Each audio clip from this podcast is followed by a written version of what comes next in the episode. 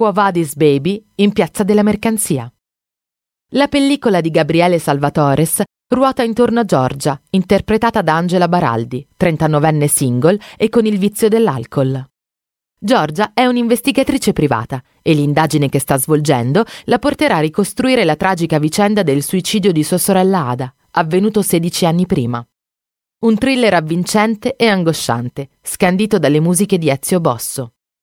L'appartamento in cui Giorgia fa un appostamento nella fase iniziale del film è in Piazza della Mercanzia a Bologna, che si trova a lato delle due torri.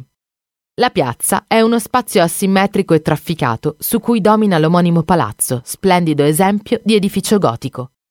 Il palazzo custodisce le ricette originali di alcuni prodotti tipici della cucina bolognese. La casa di Giorgia, invece, si trova in via Francesco Acri 8.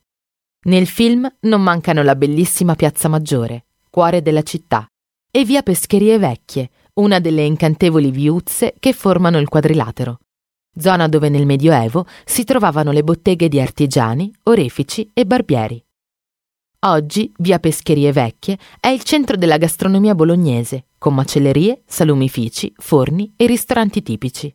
Nel film compare anche la Certosa di Bologna, cimitero storico monumentale, uno dei più antichi d'Europa, dove riposano illustri personaggi come il pittore Giorgio Morandi, Carducci e naturalmente Lucio Dalla.